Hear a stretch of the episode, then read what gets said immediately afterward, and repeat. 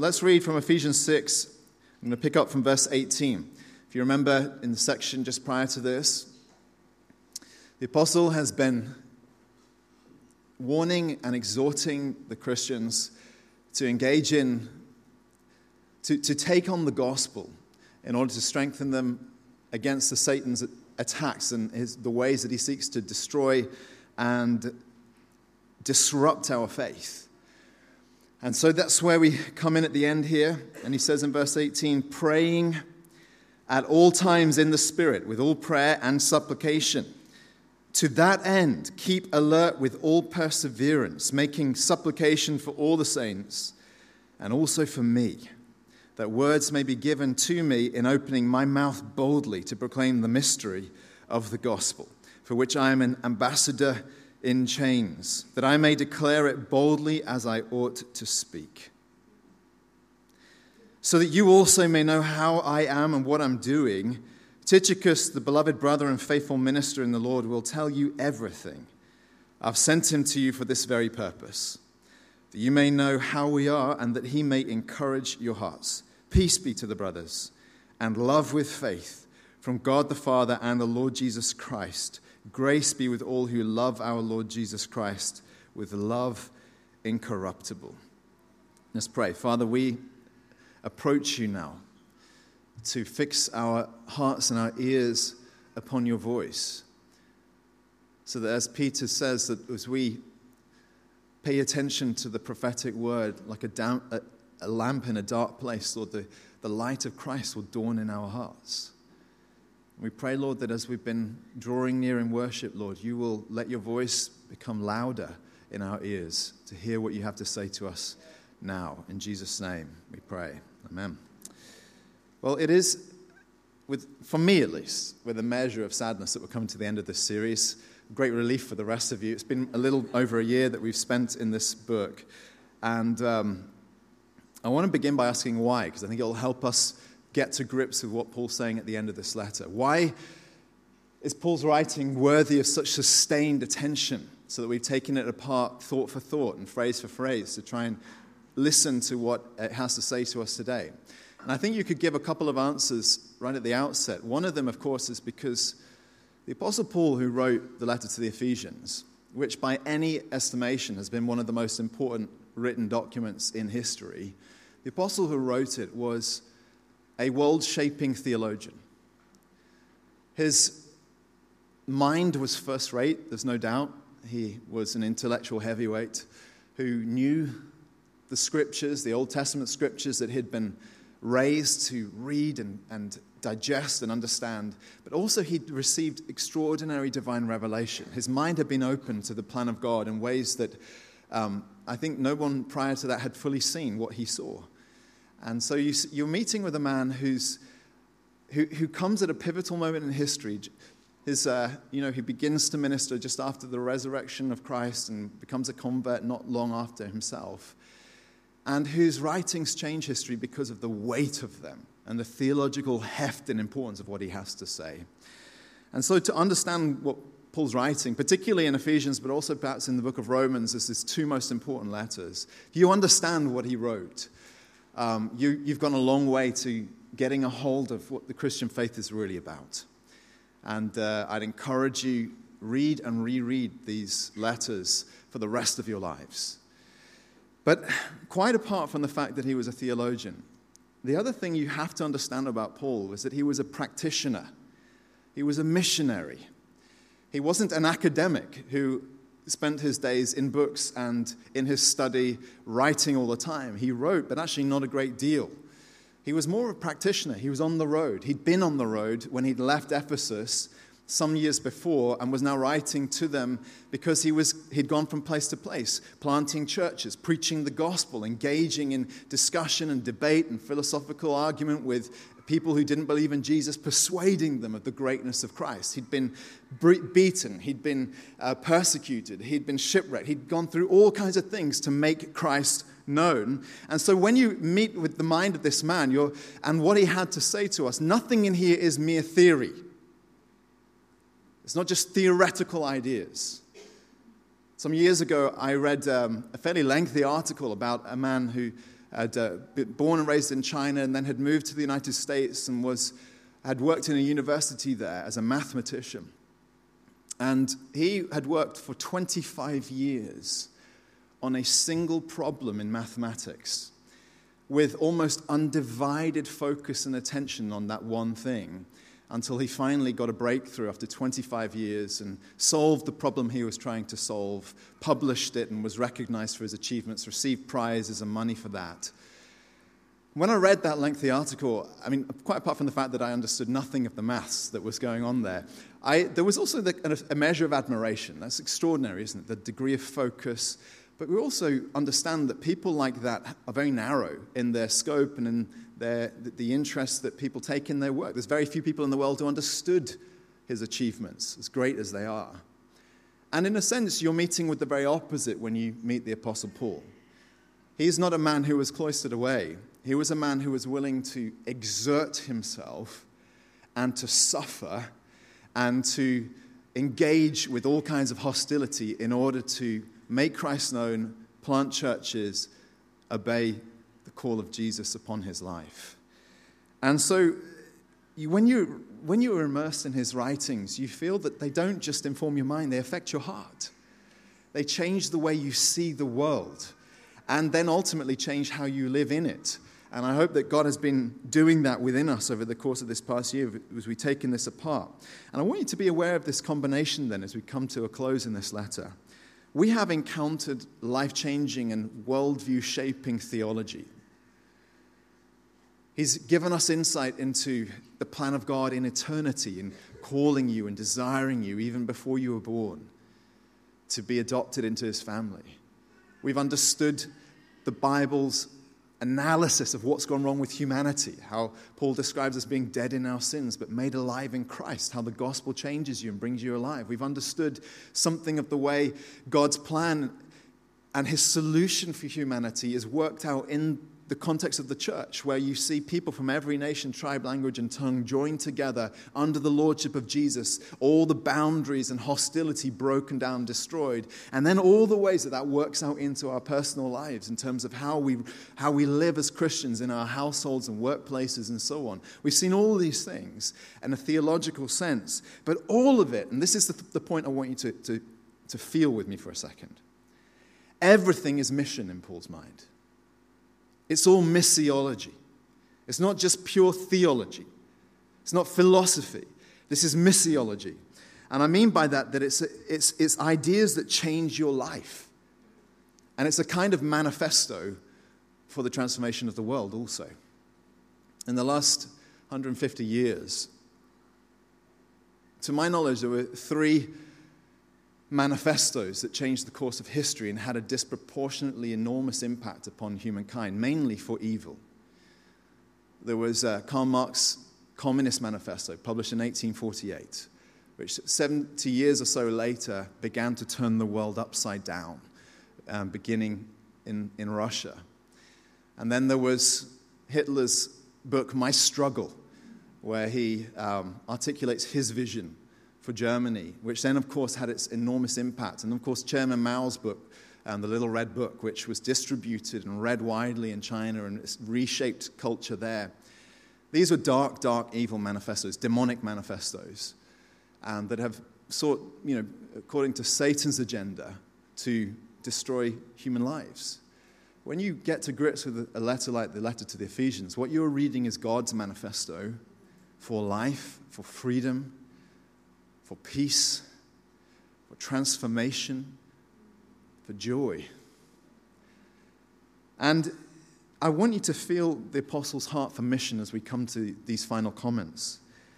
This is how I think we need to understand what he has to say in his parting words, because what, the way he ends his letter is not with the flourish of a, the end of an academic lecture that might meet with a kind of polite applause from an audience. But what you're rather meeting here are his urgent concerns that are always ticking in his mind for the furtherance and the advance of the gospel in the world. And so, if you, brother and sister, I'm speaking specifically to you who will call yourselves followers of Christ at this point, if you are somebody who is a follower of Jesus, is it your heart to be a part of what Christ is doing in the world so that this manifesto becomes a reality, so that the mission of Jesus is fulfilled in all the world. If that is your heart, then the question is well, how, how is the gospel advanced? And I want to understand Paul's strategy and concerns that he articulates at the end of this letter through that specific lens, that question. How is the gospel advanced? What, is the, what are the missional priorities that concerned him as he was writing to them, that he's calling them into as he signs off his letter? And I want to show you a number of things. The first is this the gospel advances by your prayers. The gospel advances by your life of prayer.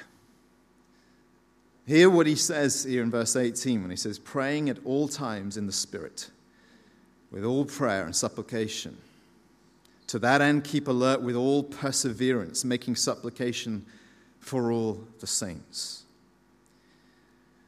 Paul really wants to encourage you and I to understand our role on our knees for the mission of God in this world.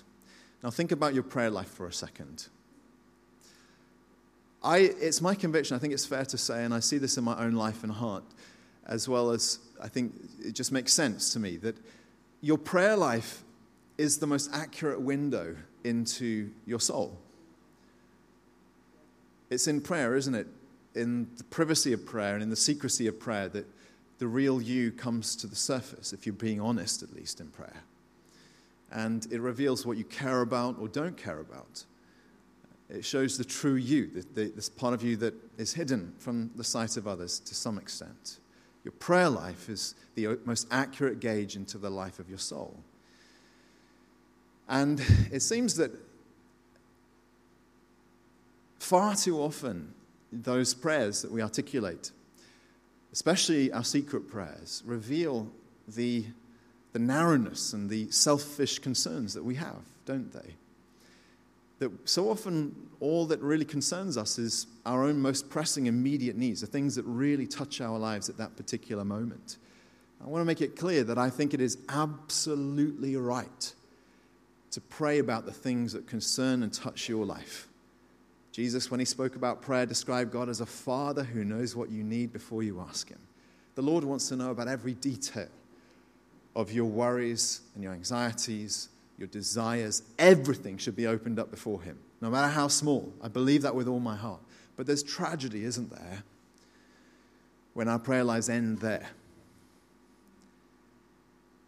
And what you have to really understand and be struck by when Paul is calling upon these Ephesian Christians to engage in prayer is the expansiveness of the vision of how he saw Christians and their prayer life helping further the mission of God.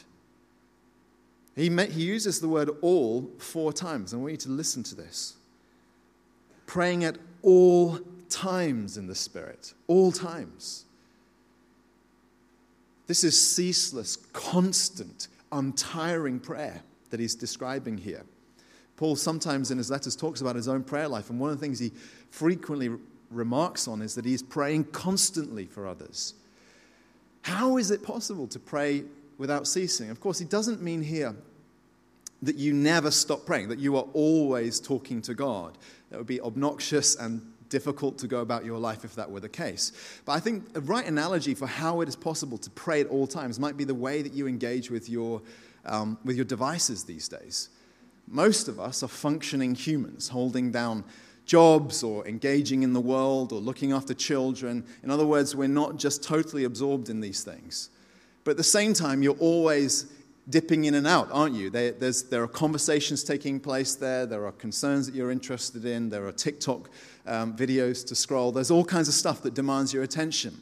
And I think there's an analogy there for how Paul understood the way prayer that's ceaseless can operate in the life of a Christian, that you you're going about your life. There are moments in which you are absolutely consumed in prayer, but also you're never that far away from prayer.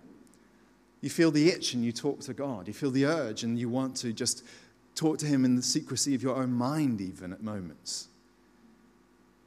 And by the way, just as an aside, maybe that's one of the reasons why we struggle to pray, because these devices have become a direct competitor with those little gaps in our minds and our attention, haven't they? Where we're normally we might call out to the Lord. Put them away for a while. It will help you enormously. He says, pray at all times. Here's another all. He says, with all prayer and supplication. And just a little further down, he says, making supplication. It's a different word there. You could translate it petition. All prayer, supplication, petition. Now, here's what interesting. In, in one verse, the fact that Paul's using three different words to describe the types of prayers that he's calling us to engage in shows you that prayer is a diverse thing. There isn't one way to pray. There's private prayer and there's public prayer, like we were engaging in on Wednesday night when we had such a wonderful, rowdy, raucous time of prayer together here in this room. It was so wonderful and uplifting. There are silent prayers there are vocal prayers, there are written prayers that may help you and, and help you um, experience new depths of prayer. But there's also the spontaneity of prayer that your prayers have to also have a spontaneity to them or else they'll not be alive, right? There are prayers that are prayers of forgiveness that are, that are expressed in lamentation and sadness. And there are prayers of celebration and happiness and thanksgiving. There are all kinds of ways of praying. And Paul wants our lives to, to reflect, and our prayer lives to reflect the, the full compass of the opportunity to, to voice everything to God. Pray at all times with all kinds of prayers, he says. Then he says, with all perseverance. In other words, that you are not willing to stop just because you haven't received an answer to your prayer as yet. There's an untiring devotion to prayer that, that, that, needs to become a feature and a characteristic of the way we pray, that you are persevering in prayer. Christ commended this in his teaching on prayer. I'll be honest with you and say, I think, although there's much about prayer that I don't think I understand, perseverance, I think, is the thing I least understand about prayer. Like, why does God want us to persevere in prayer? He heard us the first time and he never forgets anything. And the only conclusion that I can really come to is not that it, it affects any kind of change in him, God is changeless, but that it's for our good. It's to change you, friend to form and transform you in the act of dependence. All times, all kinds of prayers with all perseverance. And then he says, making supplication for all the saints. When I was reading John Stott's um, little commentary on this, he said that most Christians pray sometimes with some prayers and some degree of perseverance for some of God's people. I thought, that's me, guilty as charged. And Paul, say, uh, Paul is saying, friends, we need to enlarge the vision for what your prayers can and should accomplish for the furthering of the kingdom. All the saints, it means an unqualified, universal vision for how your prayer can change the world. How on earth can we attain this? Well, perhaps some of it is through an element of discipline and structure, I think that has to be a feature in your prayer life. But right in the heart of what Paul says here is this appeal that these prayers must be in the Spirit, praying at all times in the Spirit. A spirit filled person is going to be somebody who, whose heart is being shaped by and formed by the work of God in the deepest, most intimate parts of your soul. And the Holy Spirit will be stirring and changing you. And it's a, it's a journey that will continue to your dying breath. But as you receive more of God's Holy Spirit, the Lord will deepen and strengthen and form your prayer life. I remember listening to um, a man who's been very influential in the UK um, as a, a, leader of churches and a pioneer in many ways, who has a remarkable prayer life and was preaching on prayer. And uh, at the end of the session, I asked him, you know, how, how do you structure your own prayers? Do you, do you have some kind of prayer list through which you work through all the various concerns that have been on your heart over the years? And he looked at me slightly quizzically and said, no. And uh, he then began to explain that he seeks to pray in the Spirit every day, letting his heart be moved and formed by the concerns that they're on God's heart as he's on his knees before the Lord. And friend, I don't think there's anything wrong with using structure and lists and all these kinds of things as a way of encouraging you to be faithful in your prayers. But friends, we need more of God's Spirit, don't we? We need to be dependent on Him each day. And that's the sign of life, isn't it? That you are, you are in communion with God when you come to Him to pray. The gospel, that's my first answer then. The gospel advances by your prayers. Here's a second answer. The gospel advances also through the work of pioneers. Now, listen to how Paul then turns his attention to himself as he's calling on them in prayer. He says in verse 19, Pray also for me, that words may be given to me in opening my mouth boldly to proclaim the mystery of the gospel, for which I am an ambassador in chains, that I may declare it boldly as I ought to speak. Now, he's speaking here about his own work as a, an apostle, an evangelist, a missionary. And the point I want you to grasp at this point is that in his missional concerns, Paul understood the role that certain individuals, unique individuals, play in the pioneering frontier work of the advance of the gospel in the world. Now, if you're not a Christian here today, let me just let you in into a very poorly guarded secret. Um, and I don't want this to sound too ominous, but we're out to get you, friend. And what I mean by that is that because the Christian faith is about encountering life and joy and security that is eternal in your heart, anyone who calls himself a Christian, if they're really genuinely uh, have encountered the Lord, they want to share what they have with you. And we'd be evil people if we didn't want that. There are religions in this world that make no effort to proselytize or to, to help people find their way into the religion. You just get born into it. Christianity isn't one of those. Christianity is the happy message of God's love for you that can change you in the ways you need to be changed. Deal, as we've been singing, deal with your guilt, deal with your fears, deal with your despair and hopelessness, deal with the darkness that comes in your, in your most bleak moments, deal with all of it. And it's our happy desire that you hear and understand and actually accept that. It absolutely is. But here's another secret that goes with this a lot of Christians feel totally inadequate in the effort of sharing the gospel, in the effort of sharing their faith with you, because of a sense of smallness and inability and fear, and the fact that so often the, the desire to share Jesus with others is met with a pushback or mockery or scorn or laughter, and it's quite the norm for Christians to experience these things. But this is how the gospel spreads, and I want you to understand this in the context of what I'm about to say. Because I want to offer you, speaking here to the church family, I think it's good for us to recover some kind of measure of biblical balance in this. And here's what I mean. On the one hand, it is true that all Christians, every one of us, should feel some measure of responsibility to to be those who spread the truth about Christ to others, to seek to persuade others, tell them about the good things that God has done in our lives. And we see this in a, in a few places in the New Testament that it wasn't just certain individuals preaching about Jesus, the whole church felt some measure of ownership about this. I think, for example, about Acts chapter 8 when uh, the Jerusalem church, which at the time had been really the only church in existence, was scattered through persecution. And as the Christians are spread out, it's like stamping out a campfire in the wilderness.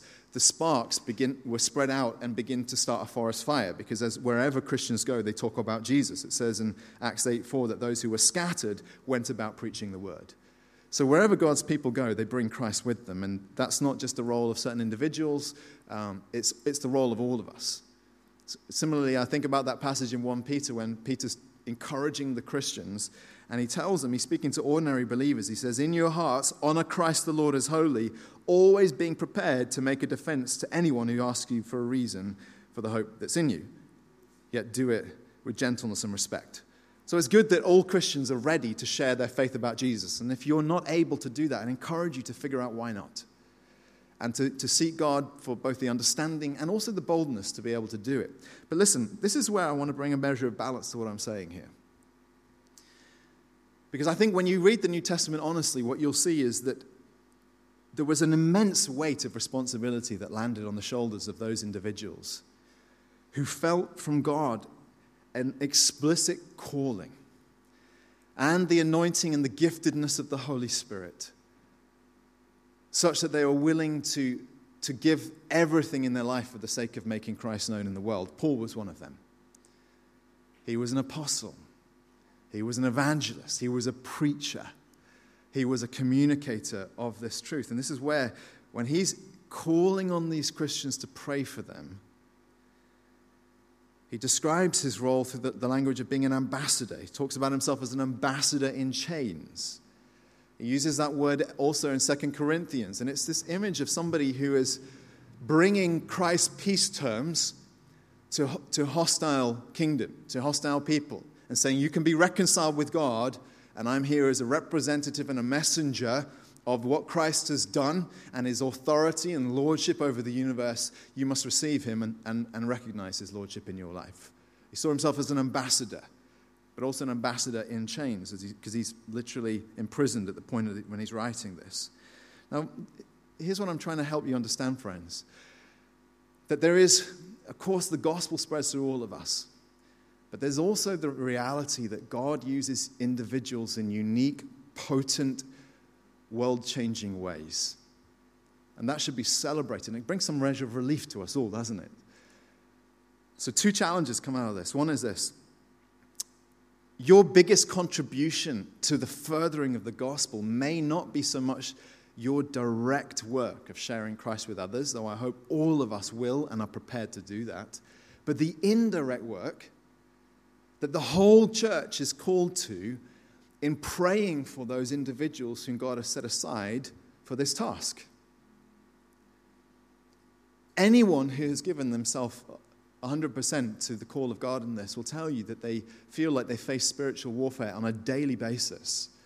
That there are many discouragements, that there are many things that dishearten and would derail ministry. And therefore, there is a desperate need for the church to take seriously what Paul tells the Ephesian Christians here to do, which is pray for those laborers who are at work busily in the harvest field. Pray for them. What does he ask for prayer for? He, asks for prayer for, for a message, words to be given me, and for boldness. I find this amazing because he doesn't pray for freedom from being in prison, he doesn't pray for health. He doesn't ask them to pray for, for, for any of these things that you might assume he would want. He, he just wants Christ to use him where Christ has put him. Give me the right words to say, Lord, so that I can be effective where I am, and let me be bold so that I won't hold back in preaching about you. So, brother and sister, listen, the challenge here is even if we're going to have limited and minimal impact ourselves, always ready to share the gospel, but maybe also some measure of frustration that we don't see the response we want, all of us are called to enlist in the furthering of the gospel through prayer, as I've already been telling you praying for these pioneers, men like Paul who exist in this world today, your own pastors and leaders, and those who are ready. Here's another challenge, by the way, that comes through here Christ is constantly enlisting. And if you feel the call of God in your life to some kind of pioneering work in the missions of, of the gospel, you can run, but you can't hide. The Lord is after you, friend. And I want to encourage you there is no amount of sacrifice that isn't worth offering to the Lord to say yes to Him and to give yourself to Him.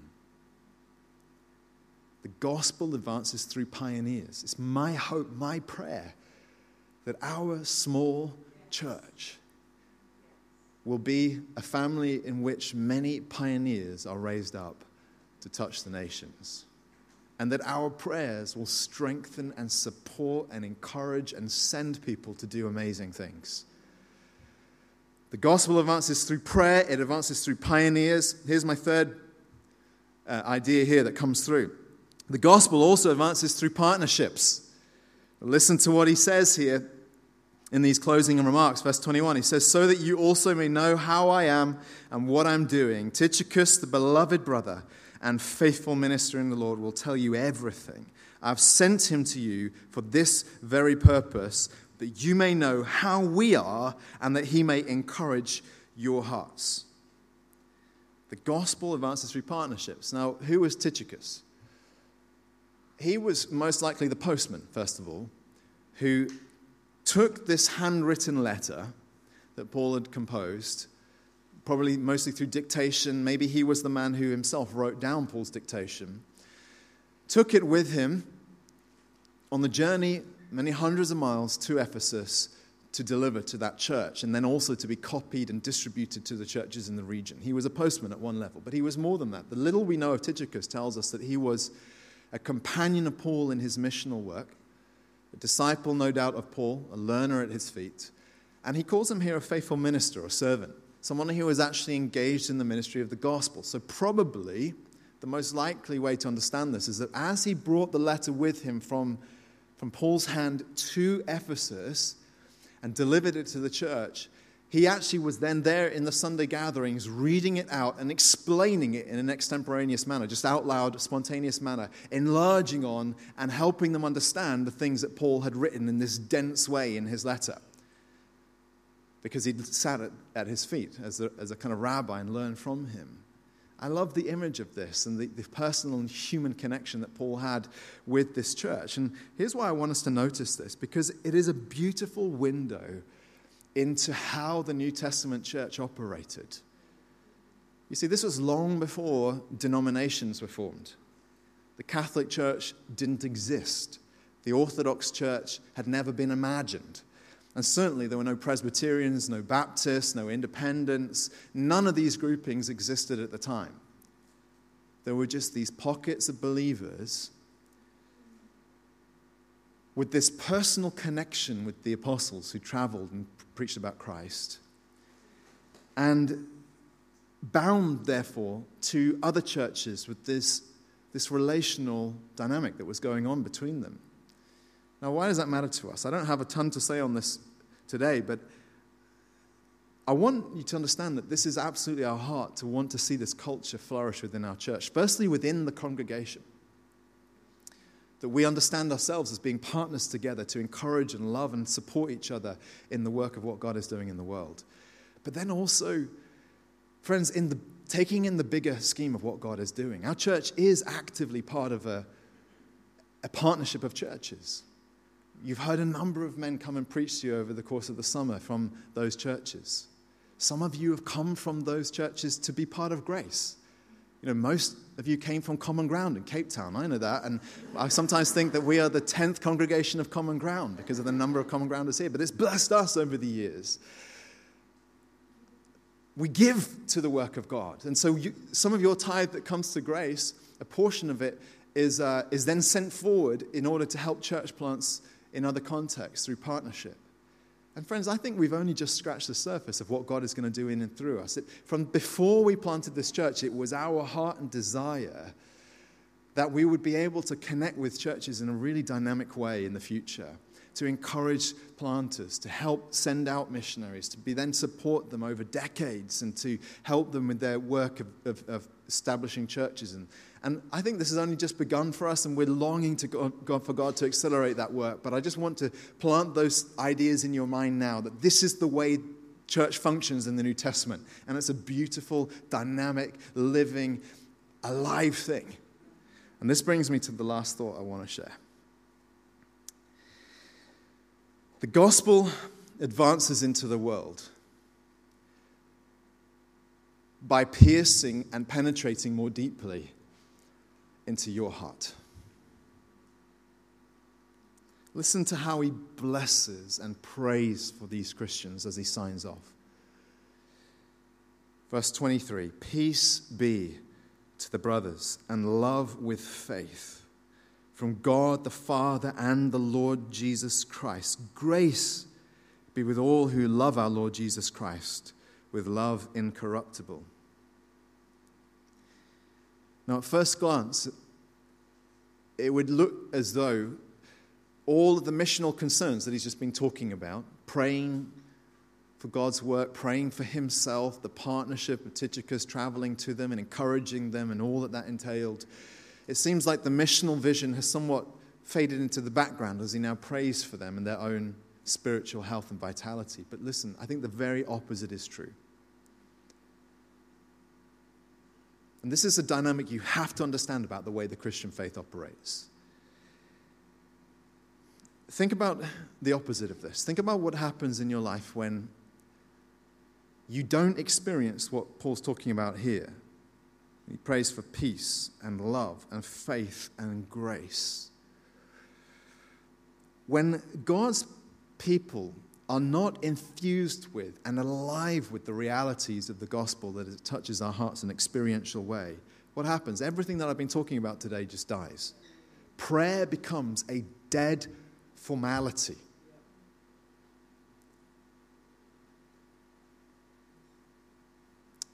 The evangelism that we've been speaking about becomes a miserable, fruitless endeavor. And the partnerships that churches experience between them just become formal and legalistic and dry and lifeless.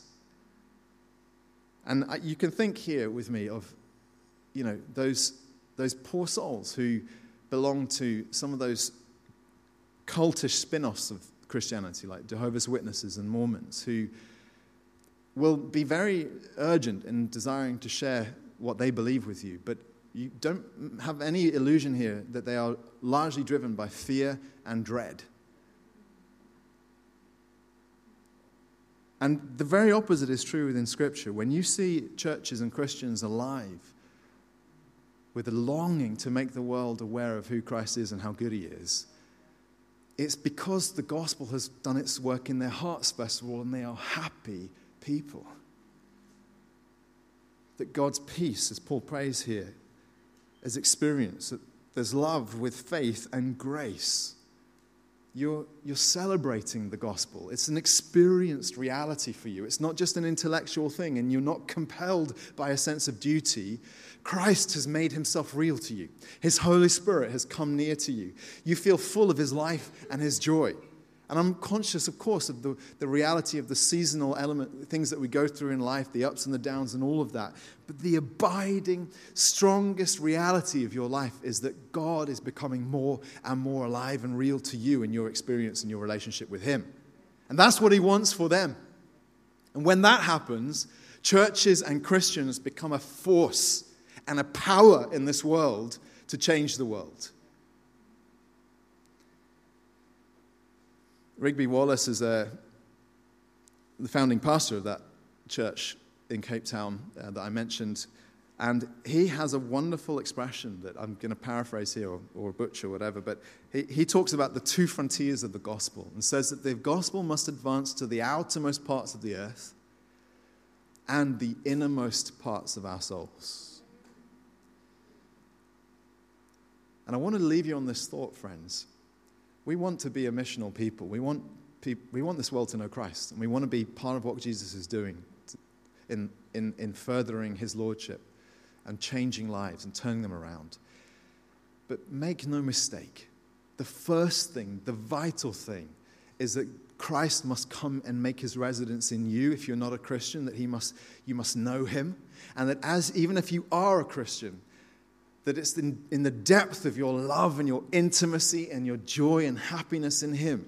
Maybe you've been feeling like your spiritual life has been dead for a, for a long time. Christ wants to, you to know life again, He wants to wake you up.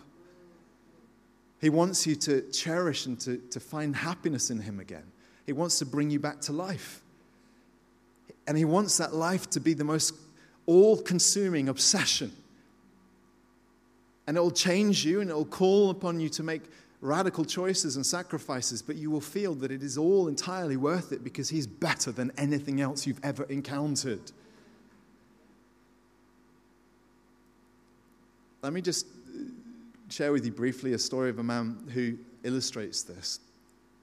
Most of you will have heard of John Wesley, who, when he was at Oxford, founded his holy club a group of very intense young men um, who were absolutely passionate about wanting to be obedient to Christ. And the Holy Club were, were incredibly disciplined in their structure of their day, in the way they prayed, in the way they studied the Bible, in their gatherings. And they were nicknamed the Methodists. It was a kind of a, you know, a, way of describing what they were doing. They were methodical in their approach to faith. And John Wesley, as he had been ordained as an Anglican uh, vicar, also became a preacher and was often found in great effort to make Christ known in this world. And he, he traveled. He traveled across the United States on a missionary journey to go and preach about Jesus over there. And the thing that characterized his preaching was that it was completely fruitless. It didn't matter how hard he preached about Jesus, people didn't become followers of Christ. They weren't interested. And at a certain point in Wesley's life, he was part of a Bible study in which they were reading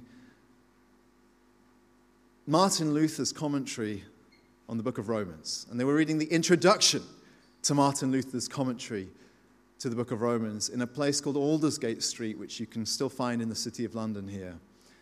And as the introduction to this commentary was being read out loud in this Bible study group, he said how he felt his heart strangely warmed. He suddenly, he suddenly experienced the work of God's Holy Spirit and saw Christ and the grace and love of Christ for him for the first time, I think.